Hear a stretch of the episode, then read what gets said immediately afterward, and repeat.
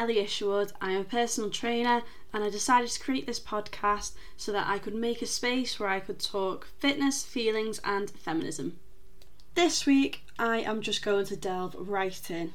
The topic I'm going to discuss today is the ever changing attitudes around women's bodies. So, this basically goes back to when I was at university and I'd done my dissertation. And my dissertation was about attitudes towards female bodies. So, how I done this was I had different focus groups. So, I had a focus group full of women from CrossFit. Then I had a separate focus group of women that I play football with, and then I had another social group of my close friends who don't do any exercise or any sports and I asked them all the same questions, and they were all around like body images, body types, how they felt about their own body, what their desired body would be, and so on and so forth. And the sad thing was that the main finding in the study that I conducted was that I think two people out of all the participants I had, only two people stated that they were comfortable in their own body.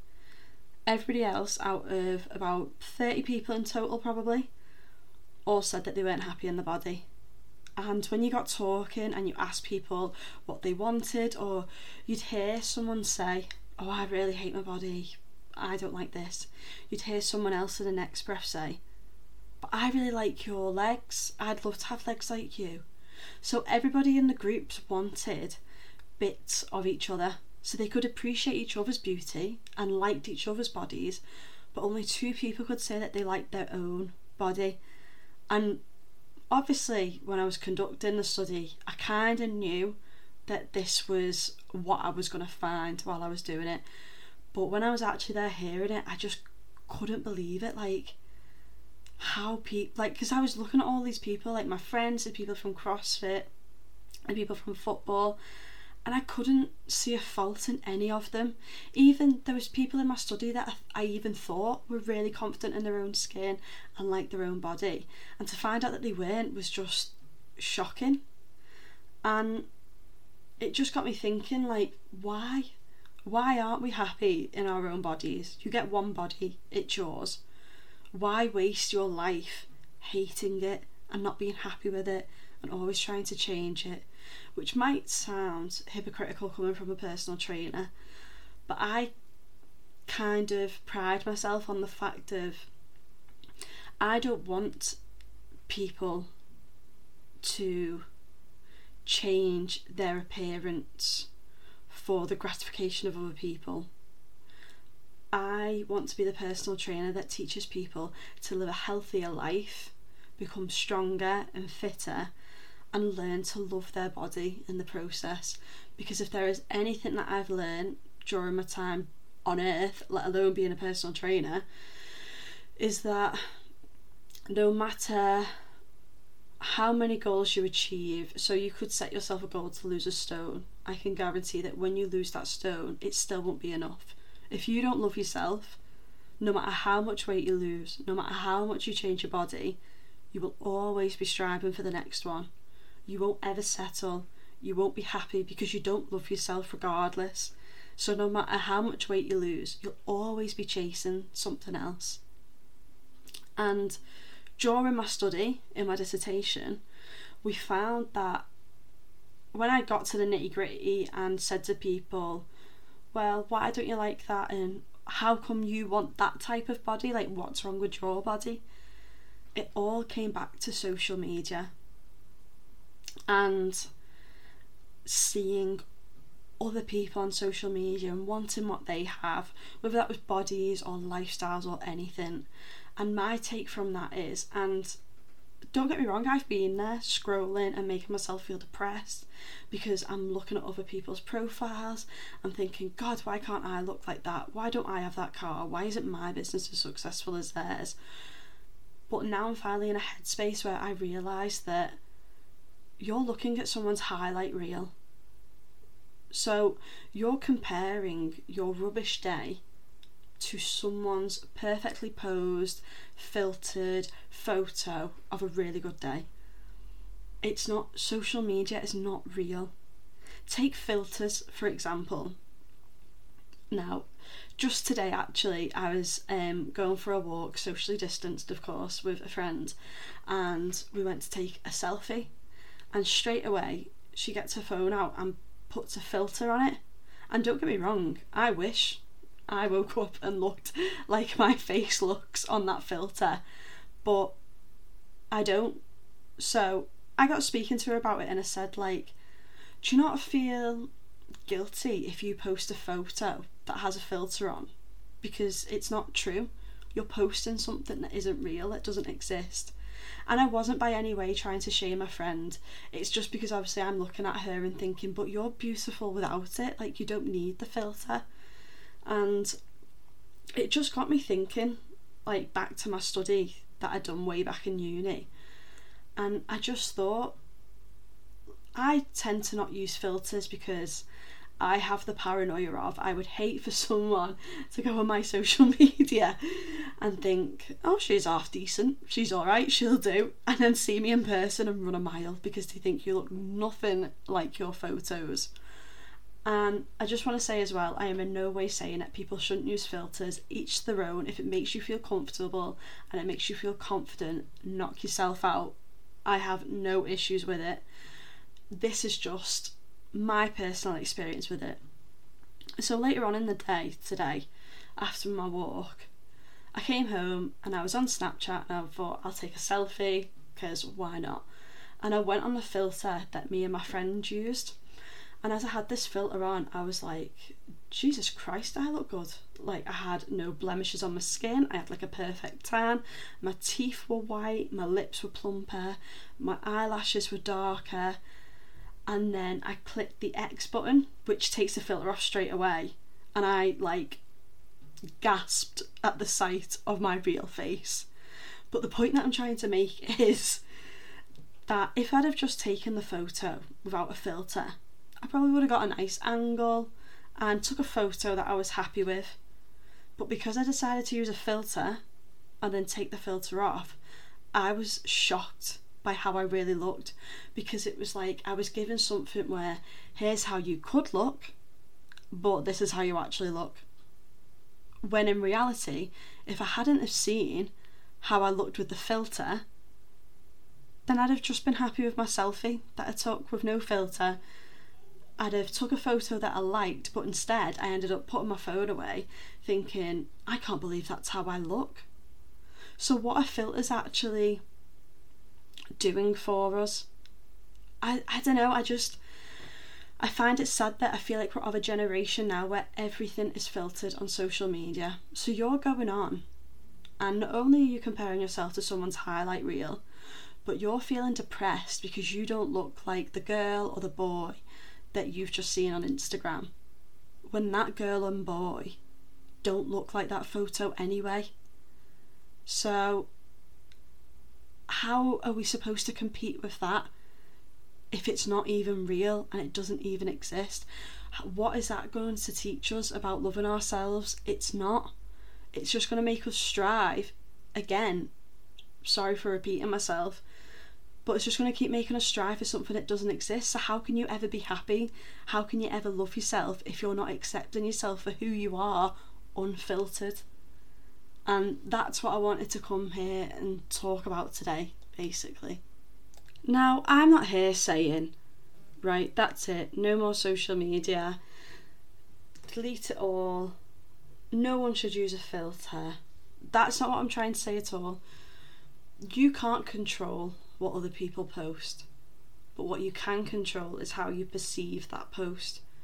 So just be more mindful when you are scrolling on Instagram to not automatically compare yourself to the image that you're seeing. Know that that picture isn't necessarily real, it's not a reflection of that person's life, and it certainly isn't a reflection of your own life. As I've said earlier on, you're looking at someone's highlight reel. Who goes on Instagram and posts their bad day or a bad angled photo where they don't look good. Very few people. So, all you need to do is control your reaction and your feelings on it. If you find yourself being triggered or affected by certain posts or certain pages that you follow, unfollow them. Why follow something that makes you feel rubbish about yourself? Unfollow, mute, whatever it is that you can do to stop that affecting your feelings towards yourself. There are a few bits of advice that I can give that I find help myself on the journey of learning to love myself. And one of them I learned on the Be the Change mentorship, and that one is so uncomfortable but so rewarding when you do it. And that is list five things that you like about yourself. And then another exercise that you can do is ask friends or just people that you're close with to tell you things that they like about yourself. I feel that in society, we are taught to not speak nicely of yourself. If you catch someone, and I've done it myself, where I'm there and I'll, I'll see somebody on the street and I'll think, God, they're full of themselves. Why is that a bad thing? Why are we taught that liking yourself is arrogant? Just baffles me. Like, you need to be your number one fan. No one else can guarantee that. So, you need to love yourself the most. So, why is it that when we see somebody who is confident and loves themselves, that we think, oh my god, they are so full of themselves, and it's seen as a negative to the point where I don't know about anybody else, but I'm working on this personally. But I struggle so much to take compliments. I always have to answer them with like a witty remark that will then, most of the time, insult myself in reply. So, as an example, um, the one that I do the most is if someone was to say to me, Oh, Ellie, you're looking good, you look like you've lost some weight, you're looking really well, I'll say, Oh, it's just this top. Like, own the compliment. Why do we have to disregard nice things that are said to us? It is almost like we're taught to, right, no, you can't think nicely of yourself. You need to project negative things about your appearance and yourself because, God forbid, someone thinks you like yourself because that's not socially acceptable. You need to belittle yourself, and then that's socially acceptable. It's madness, it absolutely blows my mind. But to go back to my dissertation, because obviously this episode is about the ever changing attitudes around female bodies, one thing that we discussed was how women's bodies in particular come in and out of fashion. So, as an example, I don't know the exact decade, but I'm going to say like early 2000s, but I could be wrong there.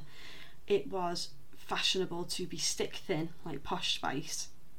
Then, as it's gone on, stick thin actually I feel stayed around for a very long time, and then you kind of had the um, the generation of Kardashians where like big bums, small waist, kind of big biggish boobs, hips, all came into fashion.